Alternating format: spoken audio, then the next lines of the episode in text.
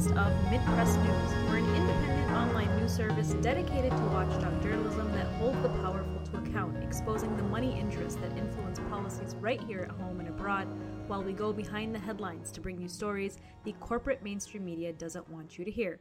I'm your host, Mnar Muhawesh, founder and editor in chief of Mint Press News. And I'm your co host, Whitney Webb, and together we will not only discuss and analyze the biggest stories that the government and their media lapdogs want swept under the rug, but also interview dissenting voices, independent researchers, and journalists who the establishment would rather silence. Today we are joined by Kevin Gosztola, managing editor of the independent news site Shadowproof, who has spent the last week in London covering the extradition hearings of WikiLeaks founder and former editor in chief Julian Assange. Assange, who was forced to sit in a glass enclosure far from his defense team during last week's hearings, faces extradition to the United States for alleged violations of the Espionage Act. The next hearing in the case is set to resume on May 18th. Assange stands accused of 17 counts of violating the Espionage Act, an archaic law that dates back to World War I and has increasingly been used to target whistleblowers in the United States. He also faces one count of violating a computer crime law that the U.S. government asserts is also a charge of espionage. If convicted on all counts, if extradited, Assange would face 175 years in a U.S. prison.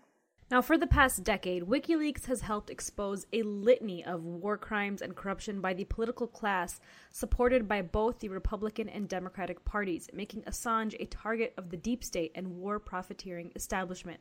This includes publishing the Vault 7 leaks, which exposed the CIA's surveillance and intelligence capabilities worldwide the State Department cables, highlighting the war agendas under Hillary Clinton uh, during her time under in the State Department to benefit Israel, and the DNC emails, revealing how the Hillary Clinton campaign colluded with the DNC to smear and undercut Bernie Sanders and his supporters in the 2016 election, and much more.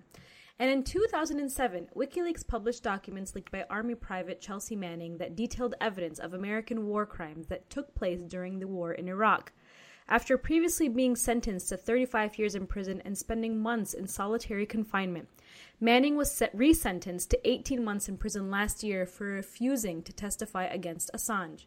Now, in targeting a publisher of journalistic information that acts as a watchdog to those in power and works in the interest of the public, rather than those who committed the crimes, human rights organizations like Amnesty International have warned that this is a grave attack on press freedoms and the charges against Assange should be dropped.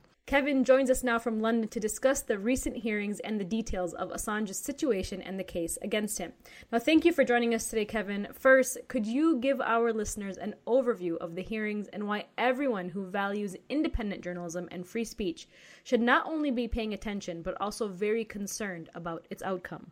Yeah, and thanks for having me on the show. Uh, the reason why this case is so crucial for people to pay attention is because the United States is essentially saying that it can impose its secrecy laws against someone who is not a U.S. citizen.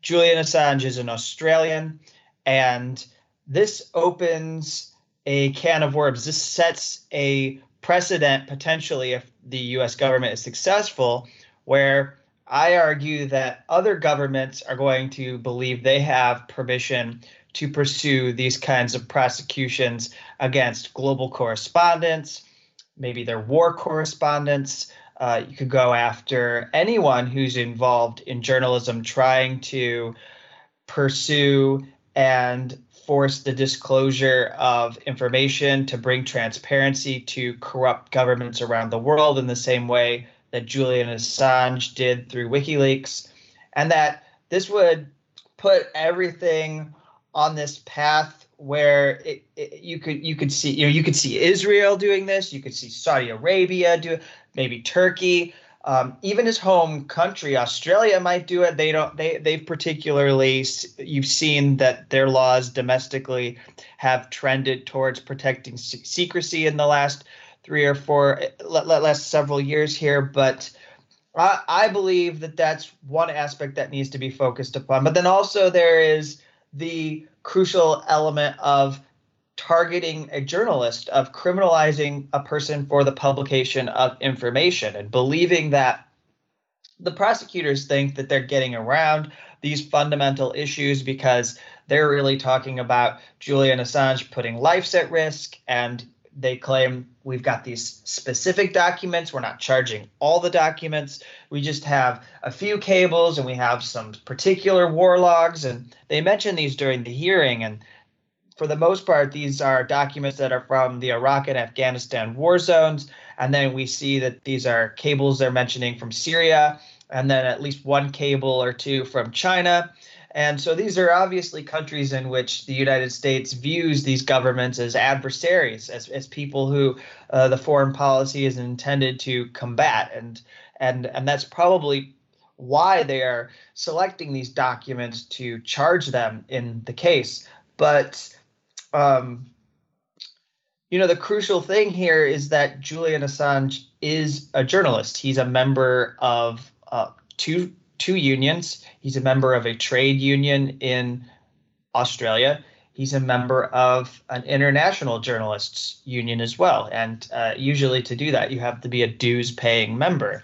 Uh, so, for us to be dragged into these constant conversations about whether or not Julian Assange is a journalist or not, there, there simply is no merit to that discussion. But then, secondly, the act of what he did was journalism, and that is what the US government is targeting. And so it's up to people who are involved in journalism to recognize that we need to A, cover this, we need to talk about it, we need to pay it attention when there are extradition proceedings and when there are parts of this unfolding before our very eyes, but then also that we need to realize what happens if Julian Assange is brought to trial and if the US has any success with this, that this means I, I actually divide it up because I know that there are ways in which independent journalists get treated as second class citizens. I mean, you yourselves, uh, both of you have uh, your own experiences, and I have mine. And, and so I believe that if Julian Assange is successful, then it's people like me who work with sensitive documents if I was working with sensitive documents, but then other people who work with sensitive, sensitive documents and obtain information or maybe connect with whistleblowers, that they would be in trouble first. And then if the government was successful in making an example out of them, then uh, it's actually the people who we tend to argue with a lot. It's actually the ex- eh, the editors and these journalists that are part of these corporate or establishment media institutions that then fundamentally have to worry. And at that point, it would probably be too late. If there's a book, if there's a case on the books where Julian Assange was successfully convicted, if an independent journalist was successfully convicted because they didn't have an institution to give them financial or any sort of legal support that would make it possible to fight back against the government, well, then those are all going to be there, and there are going to be ways in which the U.S. government can turn on, uh, let's say, a New York Times or uh, CNN, for example. Well, I'm glad you brought that up because during last week's hearings, the prosecution uh, used statements from five mainstream corporate media outlets including the New York Times and also the Guardian and, and Der Spiegel, and I, b- I believe a few others, um, that had actually previously worked with WikiLeaks, but the prosecution used statements from those outlets to bolster its case against Assange, even though he, as you said, is being targeted precisely for his journalistic and publishing work. So, what do you make of this apparent about face on the part of these media outlets? And what role has the mainstream media played in the long standing efforts to discredit Assange as both a person and a journalist? what those do, what those statements are that you are referring to, they go back to the time when WikiLeaks was working as a media partner with the New York Times and the Guardian and Der Spiegel. Uh, Der Spiegel always remained a little bit less combative, and Der Spiegel's from Germany. And then uh, there may be some other media organizations that I'm missing. There was a there was a larger coalition that objected to how the diplomatic cables ultimately came to be published in their entirety online. And there's a bit of a lie that the media has told about WikiLeaks, which the defense rebutted entirely during their argument in the extradition proceedings last week, which was to go through and give people the timeline of events of something called Password Gate, where David Leigh, who was with The Guardian, and Luke Harding, who is still with The Guardian, published a book. And in this, uh, in their book, as the subtitle of one of the chapters in the book, they published the password for an encrypted cache of documents that, if opened, would unleash all of the cables that had been worked with and people within WikiLeaks and at these media organizations had done a, a, lot to carefully manage these documents so that people who were named in them did not face any kinds of serious repercussions so that their lives were not endangered.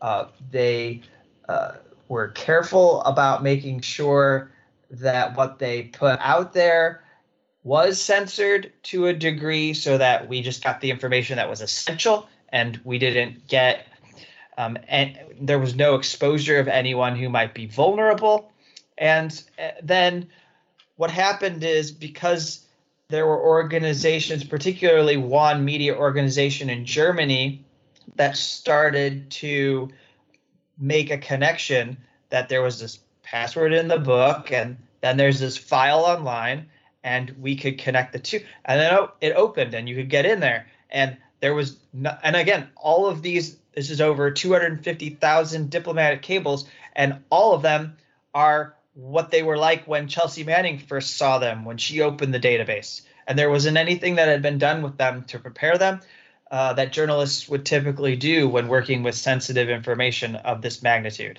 and so that's on David Leigh and that's on Luke Harding. And because those files were all widely available on the internet, and because WikiLeaks went ahead and decided to take control of everything and say, these are going to be out here anyways, we might as well get them on our site and get people to read everything here. And we might as well not have people going to darker corners of the web where things are happening that are, are, are shady and people might get in trouble. So let's keep people here at least because we know like people who go aren't going to get into any sort of trouble as, as far as like cyber eh, vulnerability. I mean, like I guess what I'm saying is where these cables were in their uncensored forms were parts of the internet where you know you might go to that site and maybe you know you yourself are vulnerable to being hacked by people who want to get your information. And so why don't you just come to wikileaks? We can present this information and we can also get them out to the wider public and we can also do work proactively to try to figure out who these people are and keep them from being hurt. And there's actually a scene in the documentary risk that was done by laura poitras that shows Sarah Harrison of WikiLeaks contacting the State Department to say, we need to speak to Hillary Clinton. She needs to know right now that all of these cables are going to be dumped out onto the internet and people are going to be able to access them. And she has a problem on their hands. And uh, they say, we want to help you. And they put it like this you know, we don't have a problem. You have a problem. And we really want to try to help you to figure this out so that we can prevent bad things from happening to these people. Uh, they also contacted the UN because they knew that there was a program that the UN had to try to help people who were in vulnerable situations, who might be, you know, activists or dissidents that needed to be protected. And so uh, that's one aspect of all of this where the media has been completely disingenuous about the way that they talk about WikiLeaks and their recklessness. And it was a focus of the proceedings. And I'd say that this animosity, this this way that the New York Times particularly has had an attitude towards WikiLeaks that it's not a partner, it's a source. We just got the cables from them or we just got the war logs from them. They're not the same as us. We don't see them as a partner is uh, very obnoxious, but it also doesn't really do anything t- for the New York Times. I mean, all, all it does in showing their contempt is it just demonstrates the inability of people who run the institution to see how this case could be something that affects them as well. I mean, they're not insulated from this, as what is, is the main point that runs through any kind of commentary that is given. people need to know that no matter the hubris among journalists in the US media, no matter how much they hate Julian Assange, it's not going to matter if the US Justice Department decides there's a reason why they want to come after and prosecute them. And I'm glad you mentioned that uh, because that leads me to my next question to discuss what is actually happening at these hearings. I mean, could you give us a quick overview of the prosecution's main arguments and how the defense has responded thus far? So, as I understand it, it's actually the defense that has the burden to show that Julian Assange should not be extradited to the United States. So, a lot of what we're hearing is the defense presenting what they say are abuses of process in the way that the extradition request was put together and in the way that the indictment is drafted. But essentially, what we heard from the prosecution is that, technically speaking, they believe none of the arguments that the defense are saying have merit, and all of this is legitimate, and the judge should sign off on it. Her name is Vanessa Baraitser. She's a magistrate court judge in the UK, and so she should sign off on this because, technically speaking, the law in the United Kingdom, and there's a domestic law, uh, the law in the United Kingdom uh, does not cover something called the political offense exception. And so, because of that, and I'll go back and explain what that is, but I just want to finish with the prosecutor's argument. The political offense exception is not in the UK domestic law. And so, because domestic law is supposed to be how you make your decision on whether to extradite Julian Assange, then you should accept all of what's in the indictment and everything we're saying and approve his extradition. Uh, now, of course, the issue here is that the political offense exception is something that is a universal norm in treaties. And even though many, many people may not know it exists, it would probably make a lot of sense to people once they understand what it is, because essentially it's to protect people who are accused of espionage, treason, or sedition and or involved in political struggle and accused of crimes. And let's say they flee and a state power decides to use their use a treaty to extradite them back to the country and put them on trial for what would be an obvious political prosecution then this is supposed to be a kind of protection to say well no what you want to do is prosecute this person for a political offense and it's not something that we recognize as a crime in this country. You're talking about an alleged crime against the state. And what we're talking about with Julian Assange and the US is the US accusing him of doing things contrary to US interests. So that's a political offense. Now, where this gets, I'm not going to go into the weeds, but where this gets murky is the fact that the treaty that the United States and the United Kingdom have between each other has a section that speaks to protections around this political offense exception. But what the prosecutors are saying is that the UK passed a law where this section was taken out completely and it did not survive being passed. So they want her to just look to the domestic law, ignore the treaty, disregard international law disregard the fact that the United Nations put puts a political offense exception in UN model treaties. They include it in the Interpol treaties. All these countries, anytime you're considering drafting an extradition treaty, people have typically included this political ex- offense exception. And that has even survived this global war on terrorism. Uh, so, you know, one thing that was brought out that I learned from following these proceedings is that the United States was going around after the 9 11 attacks and was asking countries like the UK to do away with the political offense exception so that they would have an easier time of extraditing people who were accused of terrorism related offenses to the United States. And so that's probably the most clear explanation for why it's not in the UK domestic law anymore. And so we could say, unfortunately, Julian Assange may wind up being collateral damage because of this war on terrorism that the US has pursued, that they're going to be able to make a case before this judge to extradite him because of the way in which they've pushed this change to extradition law. Uh, and, and so, so that's really what we've seen laid out by the prosecution. So while the hearing was ongoing, um, Assange was kept isolated in this bulletproof glass box and totally separated from his legal team. Even though his legal uh, legal team requested that Assange be able to sit with them, the judge reclined this request. Can you discuss the significance of Assange's isolation during these uh, proceedings, as well as how this affects his defense?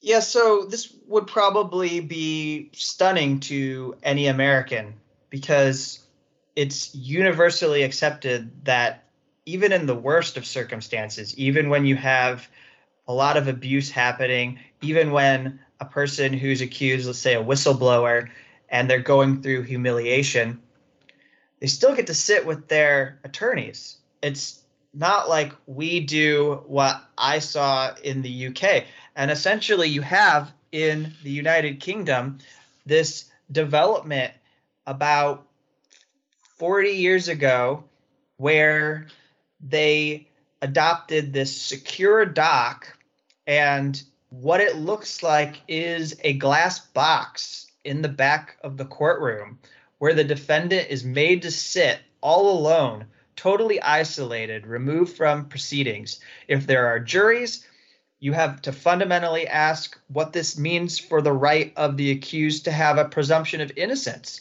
because all the people in a jury will constantly see this person in this box and think, yeah, they might have done something wrong. They probably deserve to be in this box. And then also, it removes you as a defendant from being able to participate in your defense. You can't communicate a lot with your legal team. So if you're sitting at the table with your defense attorneys, as proceedings unfold, you can ask questions of your attorney to try to follow along, help you understand some of the legal issues, what is going on. And so you might do that. If you have something that you want to raise with your attorney, you hear them ask a question, or you hear a witness provide some testimony, and you want to tell your lawyer, Oh, I, I remember that. It didn't actually work like that. Ask a follow up question so that you can get deeper and I, I think you're going to trip this witness up. You, you know, Julian Assange might want to to do that with some of the witnesses, and we have a coming up in May June. We're going to have a major three week evidentiary hearing where witnesses are going to be called to the stand, and it might be good if Assange could be at a table with his lawyers consulting along that process because he's going to know a lot of these people. But you're not allowed to do that, not with the security procedure that is imposed at this courtroom. And the courthouse is an anti terrorism courthouse. It's in Woolwich, London, and it's adjacent to the Belmarsh prison where Julian Assange is detained. And Belmarsh has a reputation as a kind of British Guantanamo because it's where a lot of prisoners are that have been accused of terrorism related offenses. That's that's as I basically understand it. And so what you see in this courtroom is a kind of, you know, war on terror kind of way of managing defendants. This this idea that the people in the box might pose a threat, so we have them there. They might try to flee, so we have them there. Or they could also claim that they're there because we want to stop people from attacking defendants. So it's for their own protection. But there's just, if you look at the research that has been done, the work done by organizations like there's a group called Justice in the UK that has spoken out about the way in which using these glass boxes undermines the rights of people. And there's not even a evidence there that they're actually stopping violence or that they're stopping flee uh, like escape attempts. There's just no data to back up having these glass boxes. It's it, it's a part of the culture of prosecuting people in the UK, but it's without basis. There's no law in the United Kingdom for having this box. It's a policy decision. So at any moment, somebody could say, we want to get rid of these, and they could do that and nobody would stop them because it's an elected thing. It's something they just chose to do in these courthouses. And it's impractical. It's terribly impractical because the defendant is behind the defense team. And if he wants to get their attention, well, the defense team can't see Julian Assange. So the judge is the one that stops proceedings and says, Do you need something, Julian? And then the defense turns around and everything comes to a halt and it stops and then slowly it starts back up again and or there might be a point of tension where Julian Assange objects to what is happening and it's impossible to if this is going to happen when we have this 3 week proceeding with witnesses it's going to be impossible for us to get into a flow. Like for attorneys it's it's not good for attorneys because a lot of attorneys who work have a method for how they cross-examine witnesses and they there's a flow to piecing together and they want the judge to be able to see this without disruption but if this is happening with the glass box they're they, then they can't ever get to what they want in order to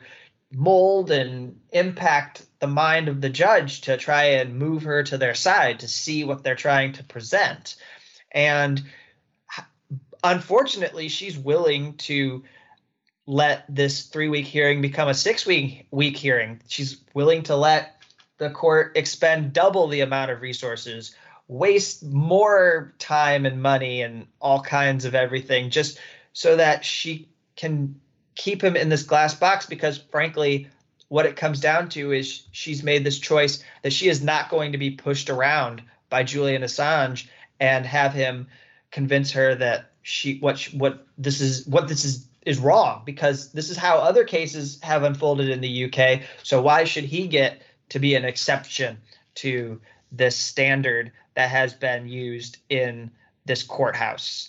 And what was really the exclamation point on this abuse was seeing the prosecutor who is pushing for all of this, who of course is the one that wants to bring Julian Assange to the United States so that he can be put on trial. I mean, that's what he's there to deliver. And yet he's saying we're neutral. We do not care if Julian Assange sits with his lawyers, and yet the judge doesn't care. The judge is insistent that this cruelty continue. And speaking of cruelty and the treatment that many whistleblowers face that can sometimes be described, you know, worse than how uh, murderers are treated, uh, Chelsea Manning, despite intense pressure, has refused to testify against Assange, which has led to her imprisonment for nearly a year and her accrual of, of over um, $230,000 in fines. Yet it was recently revealed that her refusal to testify as part of the U.S. case against Assange has made it very difficult for prosecutors in both the U.S. and the U.K. to make their case against the WikiLeaks founder. Can you give our listeners an overview of Chelsea Manning's resistance and what what has it meant for Assange's case? Chelsea Manning's resistance has been absolutely crucial, I believe. I, I wrote about this just highlighting this contribution that she's made to the defense because what we have from Chelsea Manning is, and this is how the defense described it, the best chronology of events as they unfolded between her and WikiLeaks. And what happened is she gave a statement in military court in February 2013 when she pled guilty to some offenses. She was able to put on the record many details about why she selected documents, why she disclosed the collateral murder video, as WikiLeaks called it, why she released the Iraq and Afghanistan war logs, why she released the U.S. state embassy cables, why she released the Guantanamo detainee files, why she released an Iraq rules of engagement file to accompany the collateral murder video. And she talked about preparing the documents, how she believed that they were sensitive or not sensitive, how she believed she was putting national security at risk or wasn't putting national security at risk, why she picked WikiLeaks, how she tried to go to the New York Times or the Washington Post.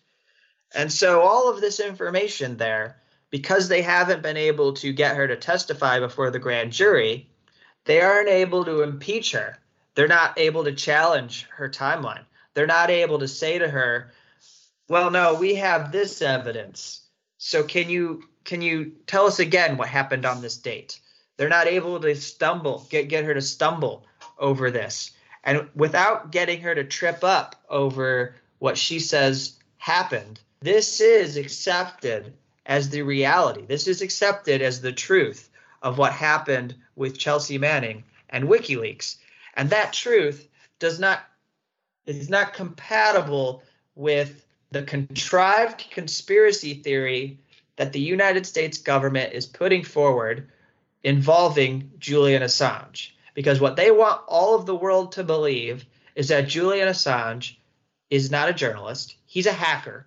He's somebody who recruited Chelsea Manning, turned her into an insider and spy, and she went about working on his behalf. And she knew what documents to disclose. Because if you listen to the prosecutors, there was a list on WikiLeaks' website called the Most Wanted Leaks list. And it was up and promoted around by WikiLeaks in 2009. And it had several documents. And this was what Chelsea Manning could select and she could disclose. And this is supposed to be the prosecution's evidence that WikiLeaks is really and truly what Secretary of State Mike Pompeo has called a non state hostile intelligence agency that is aligned against the United States government. It's not a media organization to this Trump administration. They treat it as this thing that is hostile to the US. But with Chelsea Manning's statement, we can undermine all of these allegations that are largely without basis. Because what we're talking about are documents that don't even appear on the most wanted leaks list. What we're talking about also shows that Chelsea Manning was going to the Washington Post and the New York Times. So if she really was recruited by Julian Assange, then why is she going to other media outlets before finally sending her material to WikiLeaks?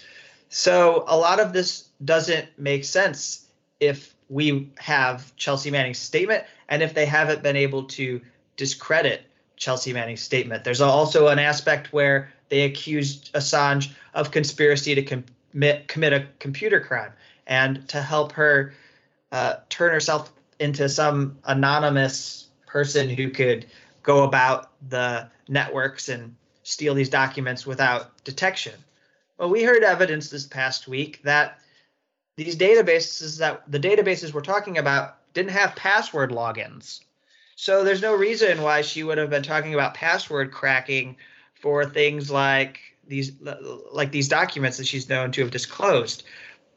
The password cracking conversation we actually learned has to do with her own experience as a soldier in the intelligence facility where she worked.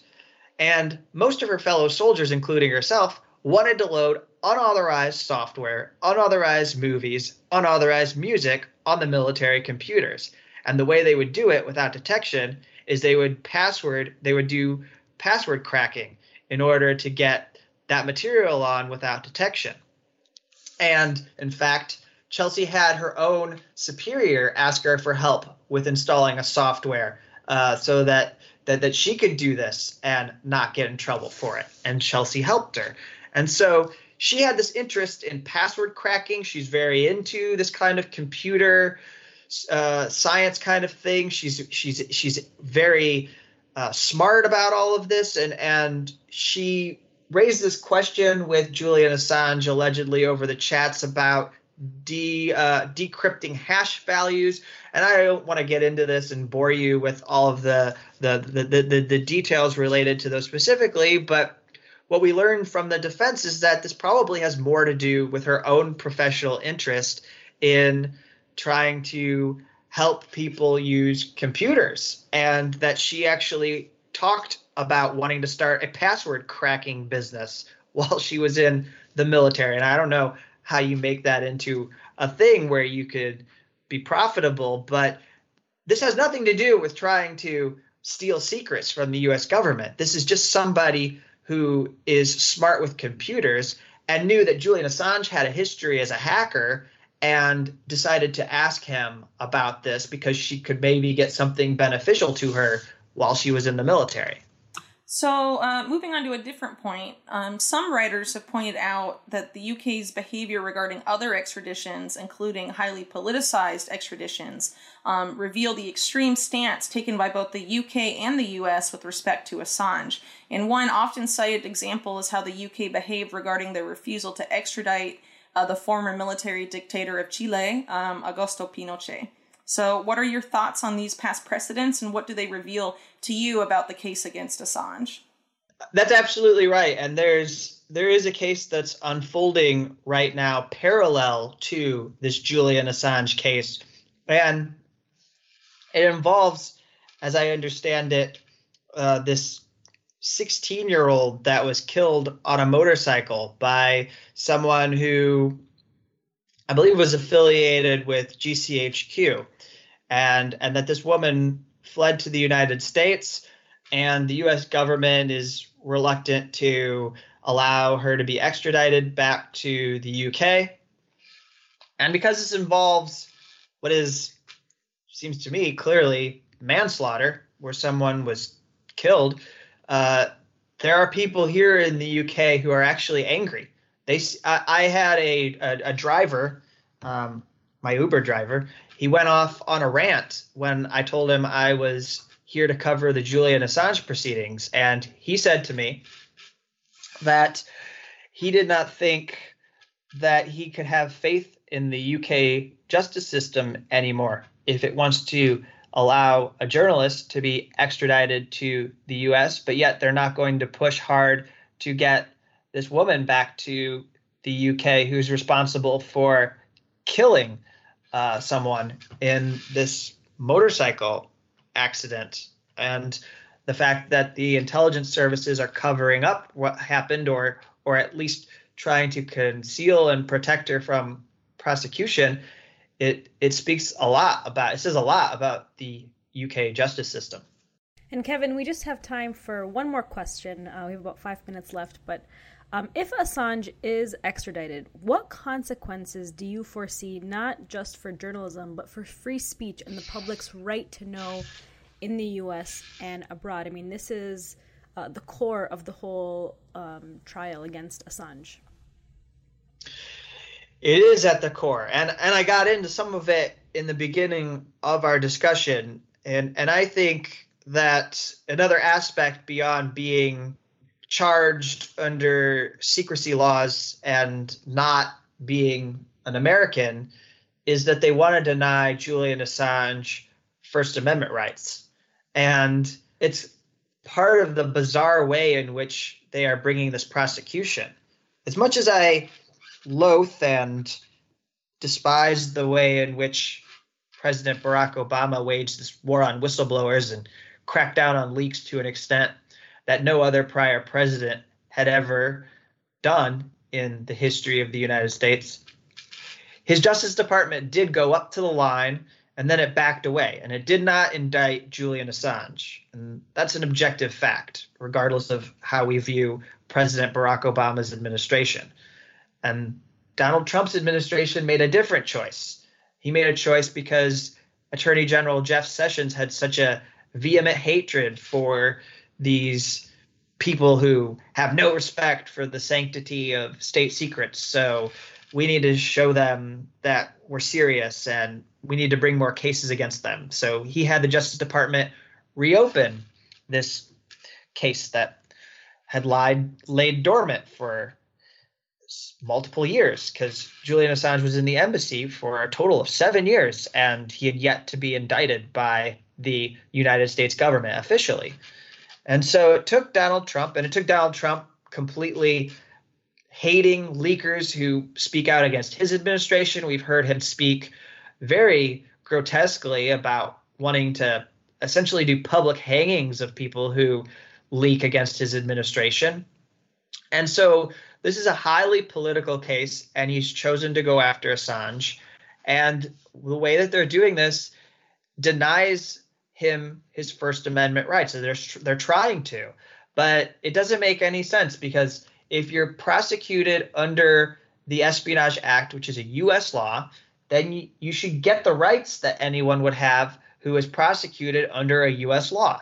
And with those right, you know, you know, with that, you know, you get Fourth Amendment rights, you get Fifth Amendment rights. I think you get First Amendment rights, and so they want to deny those protections to him. And I don't think that they can actually argue this and win because it's not coherent. Uh, and, and the thing that I'll end on here as we wrap is there was a huge precedent that was said. There's an important case and outcome last year in 2019. And it all is because the Democratic National Committee, in their minds, believe that Julian Assange was part of alleged Russian interference in the election when they published the Clinton campaign or the DNC emails, particularly. And so they sued WikiLeaks along with the Russian Federation and the Trump administration. And a judge issued a ruling that said they published hacked materials, it's protected by the First Amendment, and they and this judge did not treat WikiLeaks as a non-state hostile intelligence agency. He recognized that what they were doing was journalism, and that is in a federal court. That is something that a U.S. prosecutor has to contend with going forward. And so I think it's not a guarantee that some of these hurdles are going to be overcome by U.S. prosecutors. But I also know the way in which the Espionage Act is prosecuted against whistleblowers. It will also be prosecuted that way if Julian Assange is successfully brought to trial. And I'll end with saying I don't believe we want to see what it would look like if a journalist is brought to trial under the Espionage Act, because that may be something that we can't turn around. That might be something where we're stunned to see how defenseless a person is in that situation and how they can't actually stop the US government from setting a precedent that will do a lot of damage to global press freedom. Absolutely, and you know, Whitney specifically has covered, has been covering WikiLeaks and their leaks and the precedent that all of this sets in targeting Assange and you know, she's done a really fabulous job, so everybody should be following her work and also Kevin's work and his coverage of the Assange hearings. Um, Kevin, thank you so much for joining us today. We will continue to follow your coverage, and that's a wrap for today's Mintcast podcast. This program is 100% listener supported. Um, you can join the hundreds of financial sponsors who make this show possible by becoming a member on our Patreon page. We'll see you next week. Thanks, guys.